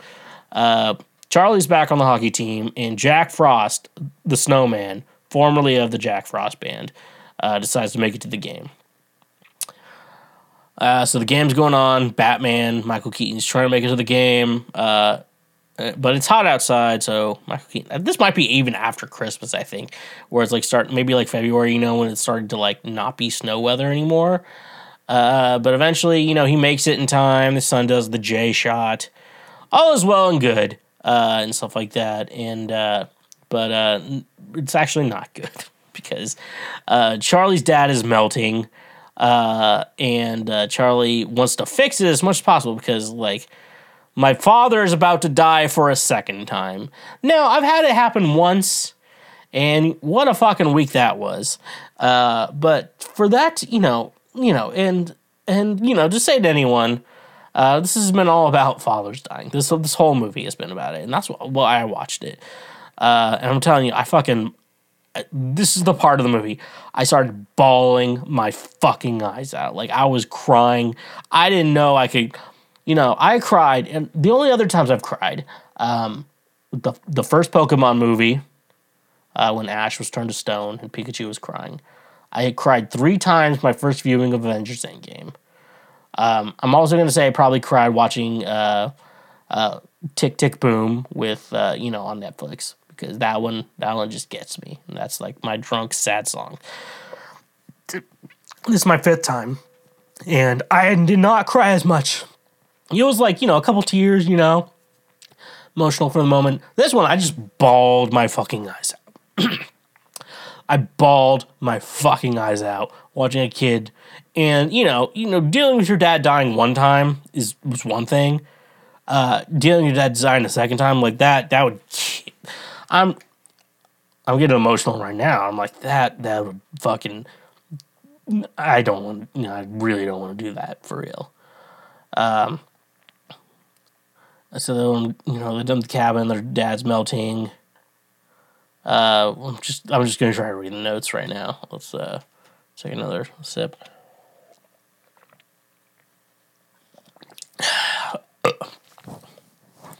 Do they have to like get off a moving truck and go down a hill? Not let him die, you know. You know, they're trying not to let her dad die. Guess I'll talk to a snowman dad. Though Charlie, I think Charlie's finally like it's it's your it's your time to go. And like you know, he was like, "I'll always be with you, Charlie. You know, even in death. Make sure you keep that harmonica." And you know, Charlie let him go, and I just fucking lost. I lost my goddamn shit at this movie.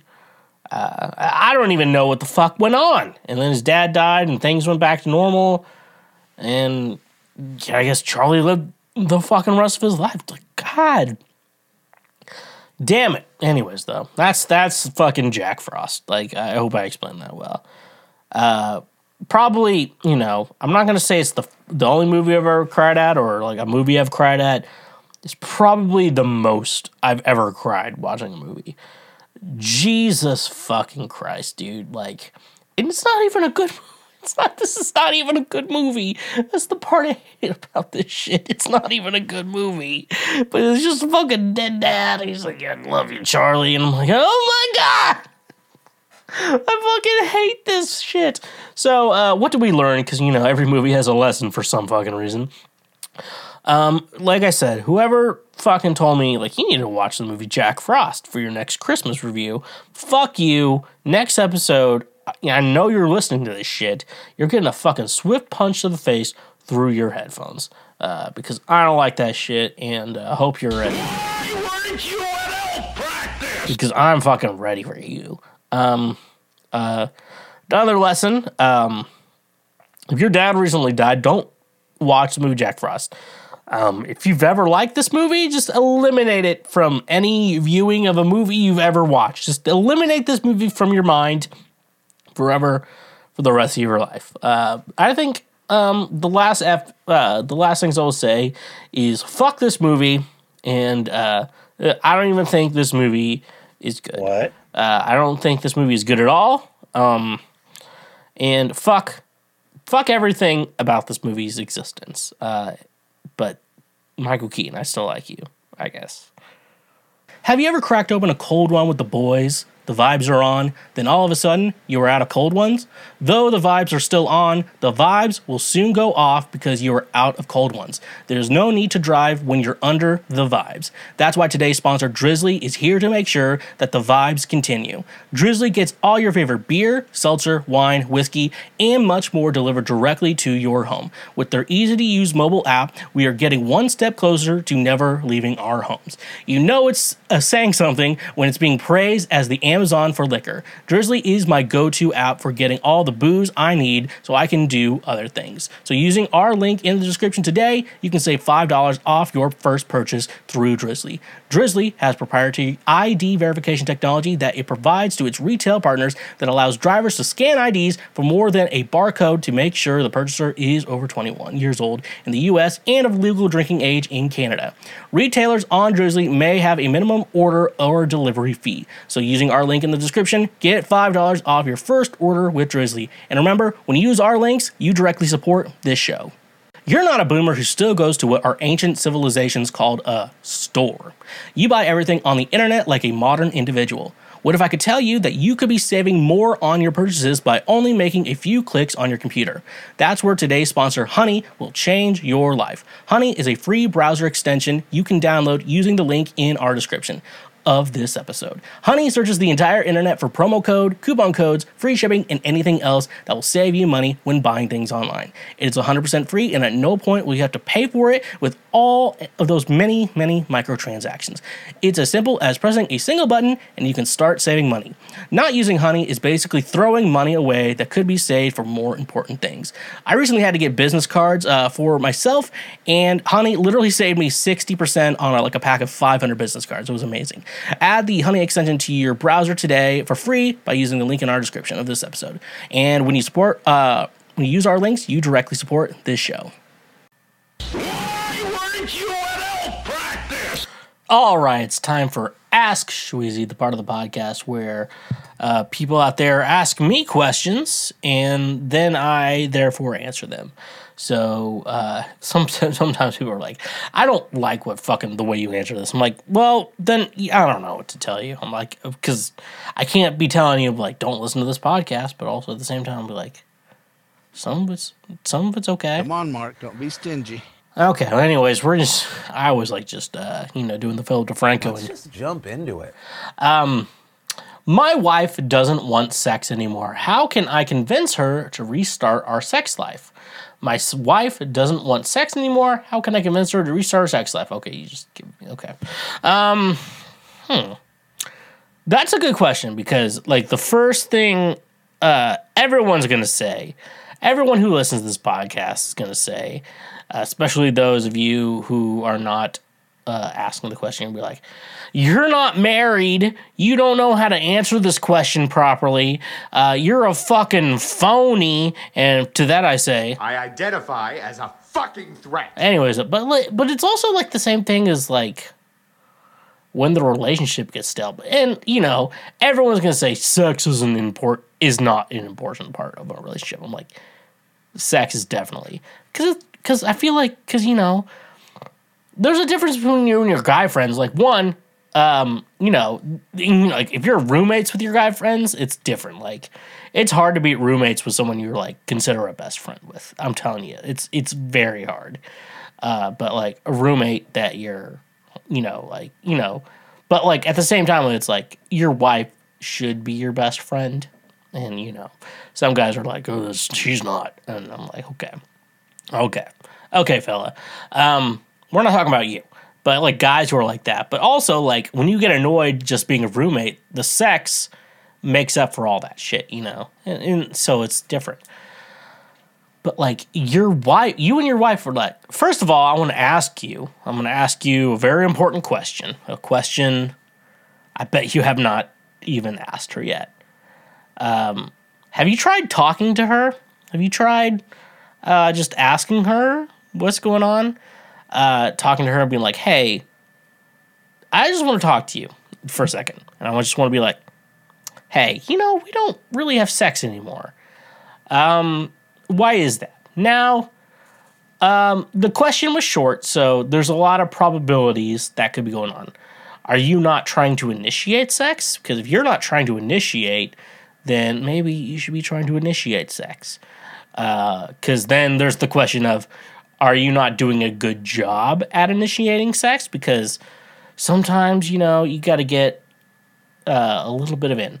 Uh, foreplay king secrets. So this is the biggest foreplay king secret I could possibly give, but women would honestly prefer like some some women. You know, it just depends. You know who you are, but like they'd prefer head scratches over you know uh, getting dick down in Dallas. If you know what I'm saying, like a woman a woman would rather just like an orga- orgasms are not as important to women. Like, give a woman an orgasm. You should be giving a woman an orgasm. But you're like, I'd rather have my back scratched or my head scratched or like, and stuff like that over an orgasm. Some women are like that. Some women aren't, you know what I'm saying? Uh, but it's, but basically what I'm trying to say is, are you doing a good job at saying like, hey, let's have sex? Are you doing a good job initiating? You can't just be like, let's go and dry because you can't do you can't be doing that shit. And uh, I know you're married. You didn't mention if you have kids or not because kids are a whole fucking ordeal. Because you're like, because it's like she has the kid, and her body like still needs to snap back, you know, and it's like it's okay, ladies. If, if your body's snapping back, you're okay. Like I, I'm not saying there's nothing wrong with that. Like it's, I mean, it has to happen. Yep, you'd be like, I had to. I don't know. If I saw a naked woman's body you're like, hmm, what's going on there? And she's like, she just had a baby. You're like, that makes sense. All right, let's just wait. It's gonna snap back, you know. I like. I remember I watched like Olivia Munn. Um, I follow her on Instagram. Like, you know, uh, you know, and honestly, you know, she played. She was in like X Men Apocalypse, and I thought she was great. And she was great in that role. Uh, and that she, you know, started dating John Mulaney, and then they had a kid together. And she was like, she like posted, she's like, you know, I don't feel very comfortable with my body right now. I haven't really snapped back from pregnancy. And now she's like posting some stuff like, you look great. You know, at Olivia Munn, if you're self conscious about your body, you should let women know. Like, because we all hate our bodies. And I just feel like we all hate our bodies and stuff like that. So if your wife hates her body, uh, let her know that you want to fuck her. You know, like, damn, bitch. Oh, look at them. Come over here and give me a blowjob, you big titted animal. Uh, or something like that. Let her know you want to fuck. And so, yeah, I guess the real question is communication. And I guess at the end of it, you have to realize, you have to communicate. Why are we not having sex like we used to? And it, she may have to figure out the answer to that, and it may take her a little bit because, like, because sometimes it's a self conscious thing. Like he's like, oh, well, I realized. uh, hopefully, it's not like I'm not attracted to you anymore. Hopefully, you don't have kids and shit like that. But hopefully, it's just like, huh, maybe I do need to have sex with you more. You know, maybe she's a good wife. You know, I don't know your wife. Um, if I did, she wouldn't be with you. Uh, just letting you know. Um, I hope that I hope that fucking helped. I can't imagine I said anything good. My girlfriend has never had an orgasm with me. How do I make it happen? Here's the backstory. I have been with my girl for a year now. She told me before that she doesn't climax and has only had one in her life. When she explained it, it sounded like she is a squirter. She gets very close when we're together, but then stops me and says it hurts, that it stops feeling good and just feels like she has to pee. I've looked at way at looking at ways to make a female comfortable to let it happen in that situation. No luck. Can anyone shed some light and some possibilities that might be going on? Well, I can tell you, I'm not going to answer the question, but I can give you some advice. Um, I dated a girl who was very much. She was like, I guess she was similar to what you had, but she wanted me to stop before you know, like you know, the big moment happened, and she's like, "Stop, stop, stop, stop," and I was like, "Okay." You know, because like I'm not like that guy, you know. You know, like if a woman says stop, you gotta stop. You know what I'm, you know what I'm fucking saying? It's called consent. I don't know what the fuck is going on right now. Um, anyways, no, I did a girl like that, and she's like, I like being, I like, I don't know, she was into like the whole like getting close but then stopping or something like that. I'm like, you know, I hope that's the situation because it seemed like that was the situation I was in. I hope I hope that was right, you know. You know, you can't, you know, I'm not with her anymore, so like I can't really be answering those kind of questions. Um so yeah, it doesn't sound like that, but the way she talked about it, she one time she was a squirter and uh let's be honest everyone, we're to be honest here. The world needs to know this. This is for the world to hear. Squirt is just pee. I, I, I learned that from science. I, I think we talked about it on this podcast. Squirt is just pee. And it was it's it's funny because in here what like because it's very rare when girls squirt. I, you know, for the most part, I've not been with one. Okay, I've not been with a squirter. Uh, I've, I've gone full throttle. If you know what I'm saying. Let's go full throttle. I've gone full throttle. You know, satisfied. I've done everything I can. I've never got a squirter, and at this point, I uh, part of me feels like it's fake because some women tell me it's fake. But it's really funny because like you talk to women, it's different. It's so different. Like you cannot get a straight answer. If you ask five women about squirting, and they're gonna give you different types of answers. Uh, and uh, but like science says it's pee, and uh, the ones who do will probably be like it's pee. So ba- basically, uh, when she climax, she has to pee. Um, so that's the that's the answer. I, I, I there's no answer to your question. Minus the only answer I can probably give you to your question is that it's probably pee, and she probably has to pee, but like her orgasm involves pee.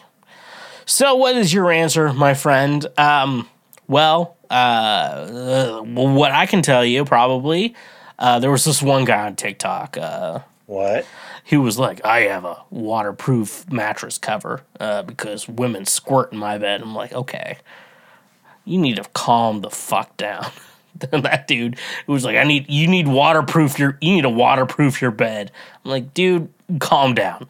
Um, anyways, though, um, I mean, you've been dating for a year, like things are serious, but it's like also at the same time, you need to, you probably haven't had a good conversation about it, so you probably need to have the conversation about it.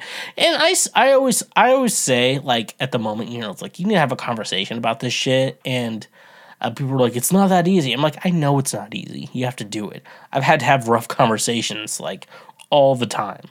Uh, my dad died. You don't think I've had rough conversations with people?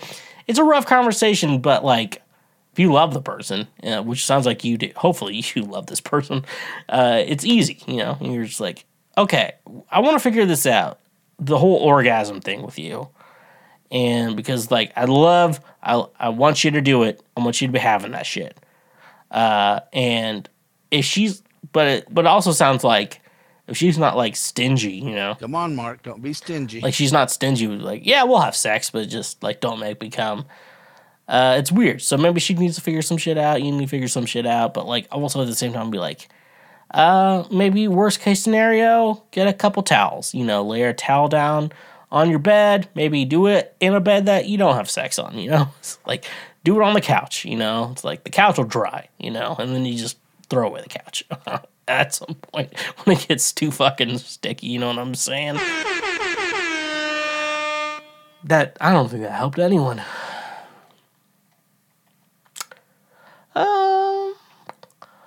Why is it trendy to quit one's nine to five traditional job?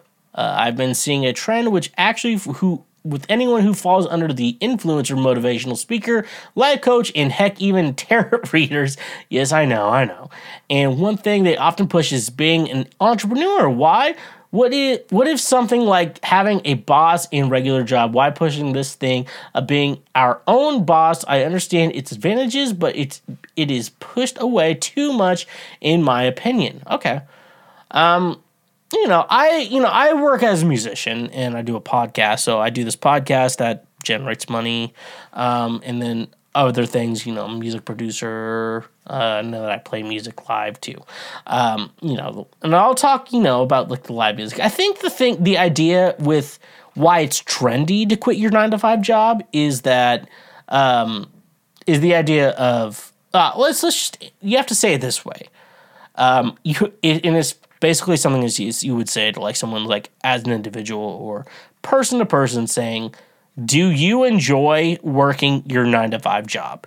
That's the question I would say. I would ask, and then it'd be asking someone like, "Do you enjoy working your nine to five job?" And they would say, "Yeah, I don't, I don't mind it. I like my nine to five job. Uh, I got, I have a good position. I like my job. It works great, and that's why you meet so many people who have nine to five jobs because apparently a lot of people just have good jobs. And then you meet people who are like me when I had to work nine to five jobs, and they're like, "Do you enjoy your nine to five job?" And you're like, "I would kill myself in the break room." So this job would stop for a couple days. You know, like when I work nine to five jobs, I wanted to kill myself. Why is that? I don't think it's necessarily the hours of working, and, and it's definitely you know. I don't think that's probably what you meant. We are like, why do you hate your nine to five job? And he's like, people don't want to work anymore. And it's like, people don't want to work shitty ass fucking jobs anymore. You know, like I used to work day jobs and like you know just try to get by and everything like that. But then you know I was like working on like I hate my life, you know. Like I was just like I'm not doing anything. All I do is like go to work, go home, try to work on my music, and then go to sleep. Like that's all I do. And it, it was just like eventually I was like I can't do this anymore. It's like I'd rather be more, you know. You still have to figure out ways, and I would definitely tell you like you know I play music, and so I figured out how to play music, and I'm not making as much money as I'd like to be. Like I would love to be making more money than I am making right now, but like the money I make is still decent enough to like for me to like try and live on for the most part. But like for the most part, like people's like, you need money to live, and but like also if you work a nine to five job, like you don't have that money to live. It's so annoying because you're like, ah, I gotta work and work and work, and then sometimes you like work that nine to five job, and you're like you're trying to go home, pay bills and stuff like that, try to have a normal life, and then you realize like, oh, I still need more money, and then you have to work another job and so and like, you know that's the whole like the nine to five job is not making enough money for anyone these days, and it's pretty fucking terrible. Uh, but at the same time, you know, I I had to force I forced myself into it, and I figured out how to f- live off of it. But it's not easy. I'm telling you, it's not fucking easy. Uh, my fellow Americans, uh, I identify as a fucking threat. you know, and stuff like that. So when when you talk about these influ and also influencers, fuck influencers. Like I don't know, unless you can make money being an influencer, don't do it. Like most of the time, they're just like, and realize that most influencers are living off daddy's money, so don't don't worry about them. Uh, you know, like I, you know, I'm, I'm a musician, so I try to make money doing music, doing podcasting, and anything else in between that involves music. You know, and I try to focus on that shit, like right there. Uh, why would why it was important for me to quit my nine to five because I fucking hated it. I wanted to fucking shoot myself in the face every time I had to go into that job and get abused by not only like customers doing the job but management as well. Like that made me want to do it. So like I still told myself I want to make money doing music, and so it's definitely in the idea of quit my nine to five to do what. And if you say you know you think about the do what and you're like, I'm gonna be, you know, I have a friend, she, you know, she quit her like nine to five job and now she's, you know, a baker and she makes desserts and stuff like that and she's doing great. And uh, also, if you eat all her desserts, you will become so fucking fat. I'm gonna tell you. And that's a good sign for me because it's like the Krispy Kreme effect. Because if you eat Krispy Kreme, you know, I haven't approved this by her, so I'm not, I can't give her out her name. But like Krispy Kreme's hot, you know, like I'll eat like five of those, and you're like, that wasn't, that was pretty easy because they're like softer. But if they're colder, they're like a more hard, and it's like this is an effort. Uh, but anyways, uh, why people are quitting their nine to five jobs? Because uh, their nine to five jobs will make them want to kill themselves, and then they have to. And then, but it's important to think like, why? What should I do to be able to stay alive? And you have to think like, well, I like playing music, you know, and like I went to college for music, and it was like I don't need to be working nine to five like for how much skill level I have in music. You know, I don't claim claim to be a genius or whatever, but like I should not like if I went to college, you know, and like as much knowledge that I have on music, I should not have to be working uh, a fucking customer service job, you know. And uh, I don't know. And then you should think about everything in between. Like, do I have any skills? No. Um, maybe you're you're gonna have to work a traditional job until you figure out a skill, and then make sure you work that skill. Sometimes you're poor, sometimes you're not. You know. Uh, let's start a game. You got to play dirty to win it. And I'm gonna press this, Come on, Mark. Don't be stingy. and you got to deal with it. So. What types of clothes won't you wear? So, um, Um, first of all, I like that. I like that question. Um, so like it's weird because like I'm in a position where it's like, oh, my I would say my biggest what I won't wear because like I'll wear whatever I need to for this podcast, but I also kind of put it into my style, you know, whatever I wear on this podcast. So if I'm gonna put on eyeliner and I'm trying to figure out the eyeliner, the thing, the eyeliner thing. But the thing is with the eyeliner, it's like when I do anything, you know, like when I, you know, when you, when it's like work things, you know, like music and stuff like that, it's fun. It looks cool. But then like you're out in public and or someone sees you, you're like fucking, day man, oh whoa, fighter of the night man, oh whoa, you know, you're and shit like that. But uh, you know, like the, I'm wearing a Christmas sweater right now for those listening, uh, and like I'm fine with this Christmas sweater because it's like my Christmas outfit, you know. I have the gold jacket. That's what I wear for like weddings when I dress up nice. Um, and for the most part, I just wear a normal t-shirt. It's always like black. I always just wear like a black type of t-shirt, graphic tee, and then whatever you know, and jeans. What would I not feel comfortable wearing? Polos are really the big thing. Like when I was in high school, we had polos for like uh, our jazz band and choir. I, I think they eventually figured out like the jazz band and choir ones are the same ones for some people, and it said on my sleeve I was in jazz band and like or high choir or whatever. And you know that was a decent hood. You know it was a decent polo or anything, but like, and that was you know everyone, and it's different, you know, because when I was wearing that polo for like jazz band or like a choir thing. Like everyone else was wearing that same polo, so it's like when everyone, when other people are wearing it, it's not a big deal. But it's kind of a, I think what clothes you're not gonna wear, it's like what you would not wear if it wasn't like a mandatory thing, which I think that's very important. And you know, I guess when I would say that, like, do you think a dress code for a school is a bad thing? I was like, well, you know, if everyone's wearing it, no student's gonna care. That's just how it is, you know. Uh, but then when it's like when you wear your own shit, you know, there's other problems. But like, I don't think there's a problem either way.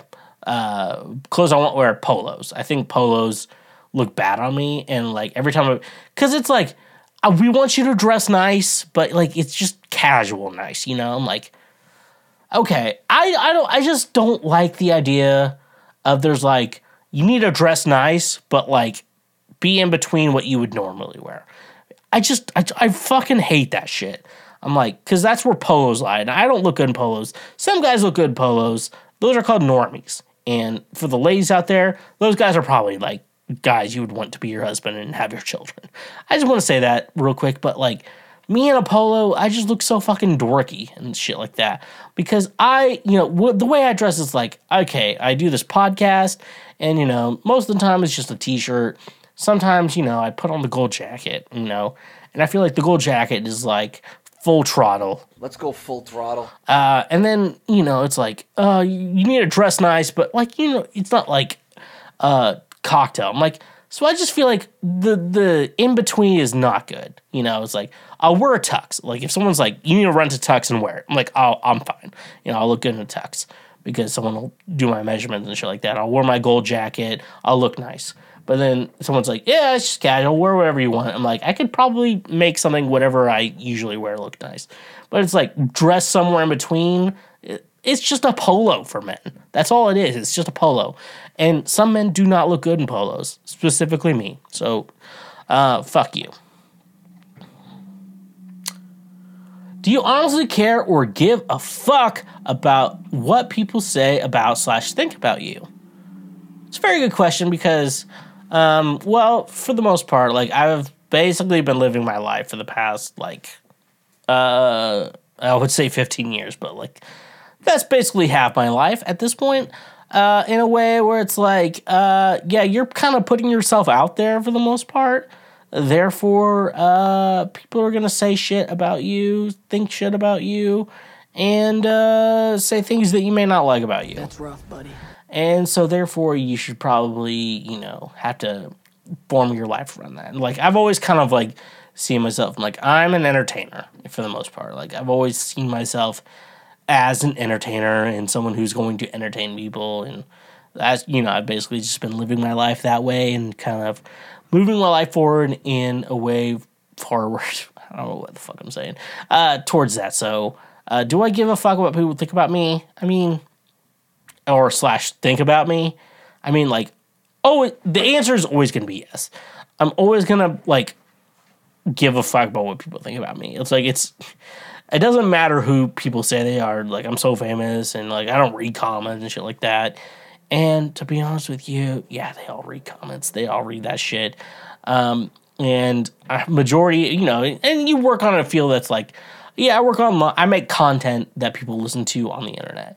Um, like, yeah, you're gonna have a bunch of fucking assholes talking shit about you. I cannot tell you how many people on the internet have said, You look like this certain person. You know, I was told I looked like the guy who played Beetlejuice. And I was like, I look nothing like Michael Keaton. And they're like, the Broadway. And then we figured out it was the Broadway show. I'm like, okay, I see it. I'm like, that guy's pretty handsome. Uh, be, that guy is handsome. Let's just be honest. That guy is handsome.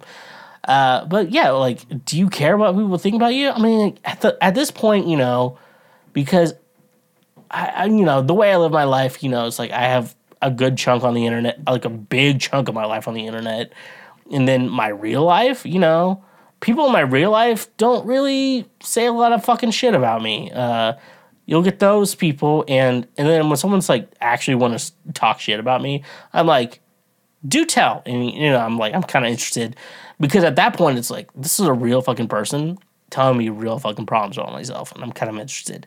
But then it's like just people on the internet. You're like, I don't, I don't really care what you have to say, and you're like, because like the thing is, if someone says shit about you on the internet, go to their profile. I guarantee you, it's probably an anime character, and people, you know, I love anime. I love watching anime. Anime, anime, the product is great, but if someone's making that their profile picture on a social, uh, like a YouTube or whatever, they're gonna comment and tell you that you're a fucking asshole and you look at them or like, well, you know, at least I put my fucking face out there. I don't think I'm that fucking ugly like you fucking do. And shit like that. So you have to honestly understand that it's like, you know, if you're gonna put yourself out there, uh, people are gonna talk shit about you. But uh, if you want to do research on them, they're not that much better. It's like it's never, it's never the fucking handsome guys who are like, I fucking hate you. You fucking suck. It's always the fucking uglies who are doing that shit. Hmm. All right, let's finish my. Dr- let's- no, we're gonna drink half of it.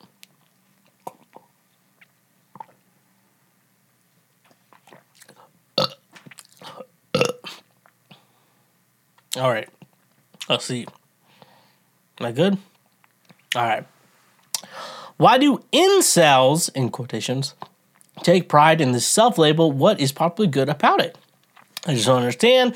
Why would someone be proud about no one wanting to have sex with them? What? about being involuntarily celibate. I'm not hating. I just don't understand why it this is even a thing.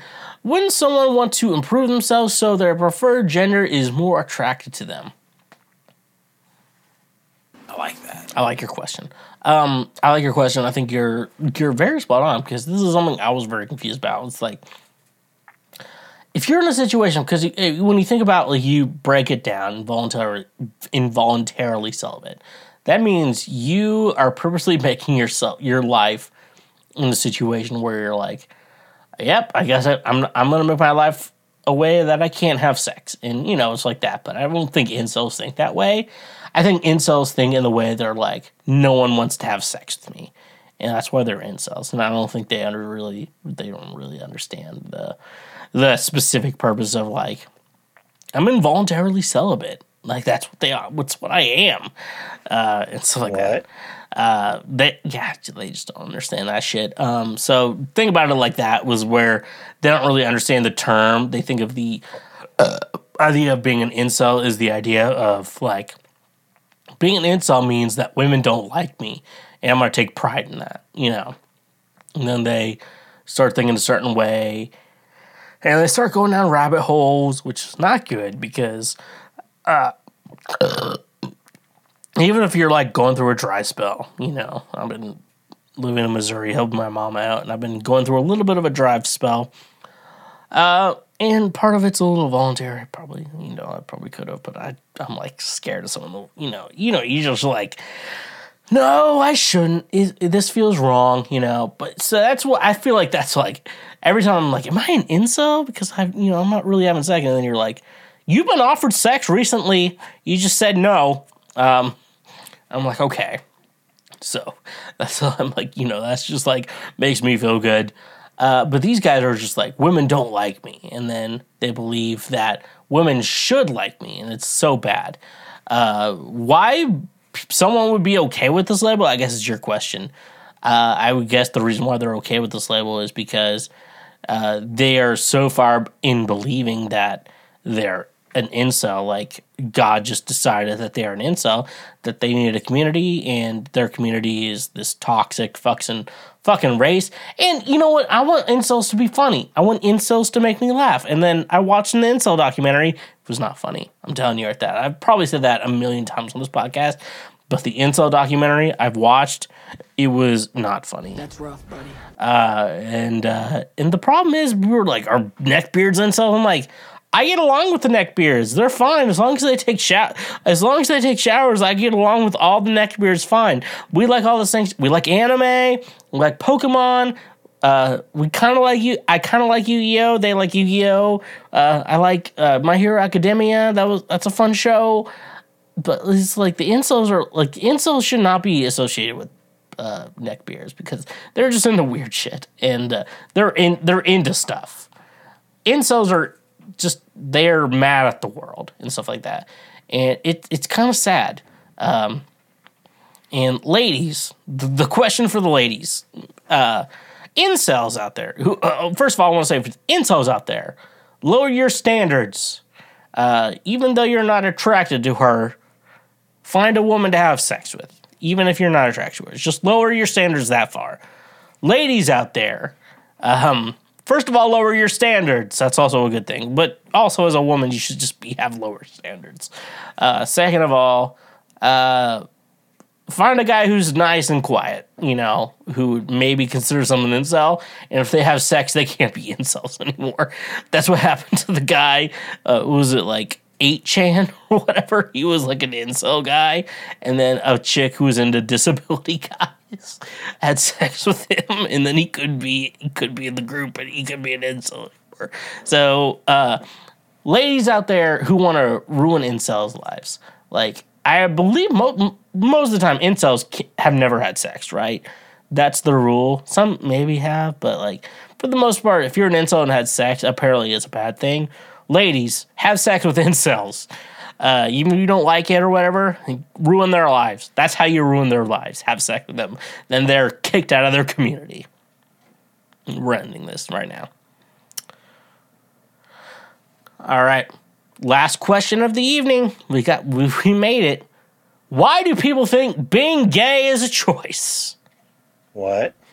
We finally made it this far podcast. I myself am a gay man, and I sometimes am and down and downright petrified asking some of my friends who have openly admitted they believe being gay is a choice why they ha- why they think that is so. I can personally say that if i had a choice i am 99% sure i would pick being straight. Parts of my life have been torture because of it. I I get thinking that the action of doing something gay, man on man intercourse, is a choice, but to actually be attracted in love, the same sex couldn't be a choice for me, so I just don't get it. Yeah. Um, I mean, I'm a big believer, and I know I'm I'm okay if you're a man and you're attracted to a man. I just want to say that, like, I'm a normal human being. Uh, but also, I also think that like being attracted to a man is is a mental illness. I just think anyone attracted to a man is a mental illness. Women who are attracted to a man, mental illness. Men who are attracted to men, mental illness. However, though, I think having a mental illness is okay because I have one too. I have some too. I, I shouldn't say like I have one. I have some. Uh, so that you know, and so in my mind, that's how I justify uh, a man being attracted to a man. It's like, look, sometimes you have a mental illness. Uh, being attracted to a man is a mental illness. It doesn't matter if you're a man attracted to a man is a mental illness, or if you're a woman attracted to a man, that's also a mental illness. I mean, anyone I'm gonna date is gonna have a mental illness because they're attracted to a man, and uh, I've dated a lot of bisexual women because of that, and uh, unfortunately, I cannot change the facts. of how life has gone for me. Uh, they've they've chosen women over me. So, anyways, though, like, yeah, I don't know. Like, I don't. You see, it's I don't know why, and, and this is something I'm like, I I generally have a thought of. It's like, what makes your dick hard? Or I'm just talking about the guys because I guess you're being like being gay is a choice. You're talking about men on men. Like, you know, if I could choose, I'd be straight because, like, yeah, no one wants to date men. Like, it's just a choice. We all want to date women. Like, every gender wants to date women. I don't care what you are. Uh, but like this this guy who's asking this question, I'm like, you know, like this not a choice. I'm telling you, it's not a choice. And it that's the easy way to say to men, you know, for the most part, you know, be like, you would never choose to be attracted to a man, right? And you're like, yeah. We're like, well, some guys just, you know, it's just happen to be who they are. I'm like, okay, okay, I guess that makes sense. As long as you don't fuck me, I'm like, I don't think they're fucking you. Fucking Jerry. Fucking your big ass beer gut, bigger than mine. First of all, we're gonna identify that it's bigger than mine. Second of all, like that. So uh, for the most part, yeah, no. What I would say though is I don't think you should like gender wise like you're attracted to what you're attracted to. I'm Like I watched Kim Possible as a kid. Now I'm attracted to redheads. Uh, some people watch Lola the Bunny. Now they're attracted to rabbits. I don't I don't know how to make these things. Uh, men are not as bad as they are. However, they have they figured out sex pretty quickly. That's a good thing. Anyways, though, I don't know what to say here, but uh, no one chooses to be attracted to a man. Uh, it just happens. Being attracted to a man just happens. Uh, and you can't choose it. That's God's choice. That's God's plan. God gets to choose that, and uh, you have to shut the fuck up about that. Anyways, though, thank you for listening to this episode of Cancel Shweezy. We made it to the end of the episode. Some of you are like, finally, goddamn. Uh, anyways, can't thank you for listening to Cancel Shweezy, better known as the Lord's trademark favorite podcast. Thank you for checking that out. Last Christmas by me on Never Nude Records. Grandma got run over by a tour van. Last Christmas by Shweezy, out now. But make sure you go check that out. Uh, American Honey by Stonehouse, a band I've been playing with in a band I recorded, out now. Make sure you check out Stonehouse, all one word, uh, to go check that out as well. Make sure you check out all my other music, social media at the Shweezy on TikTok, Facebook, and Instagram. Make sure you go check those out as well. Twitch.tv slash the Shweezy, Amazon Prime account. Go make sure you connect the two and make sure you uh, hit the subscribe button to financially support me in everything I do. Patreon page, great way to say thank you for being a friend. And all the free shit you can do. Like I'm saying, if you're an audio listener, go check out our YouTube page. Make sure you hit the subscribe on the YouTube page and share your highlights with your friends. And if you're on the audio platform, five, four, three, two, one star review, and uh, leave a leave a review as well. Like you know, a written review. Don't be stingy. You know. Come on, Mark. Don't be stingy. So, uh, you love butt drugs, and stay awesome.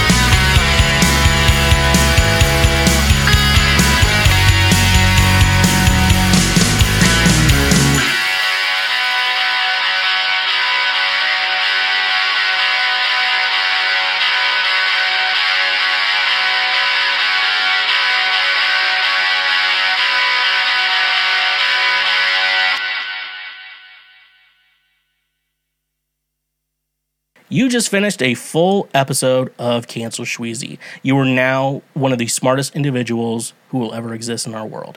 Uh, if you like that episode, make sure you subscribe, whether you're watching this show or listening to the show, make sure you subscribe. That way you get notified whenever we release full new episodes as well. And if you're on YouTube, smash that bell button. That way you get notified anytime we make a post over here on YouTube. Uh, honk if you love butt drugs, and uh, yeah, stay awesome.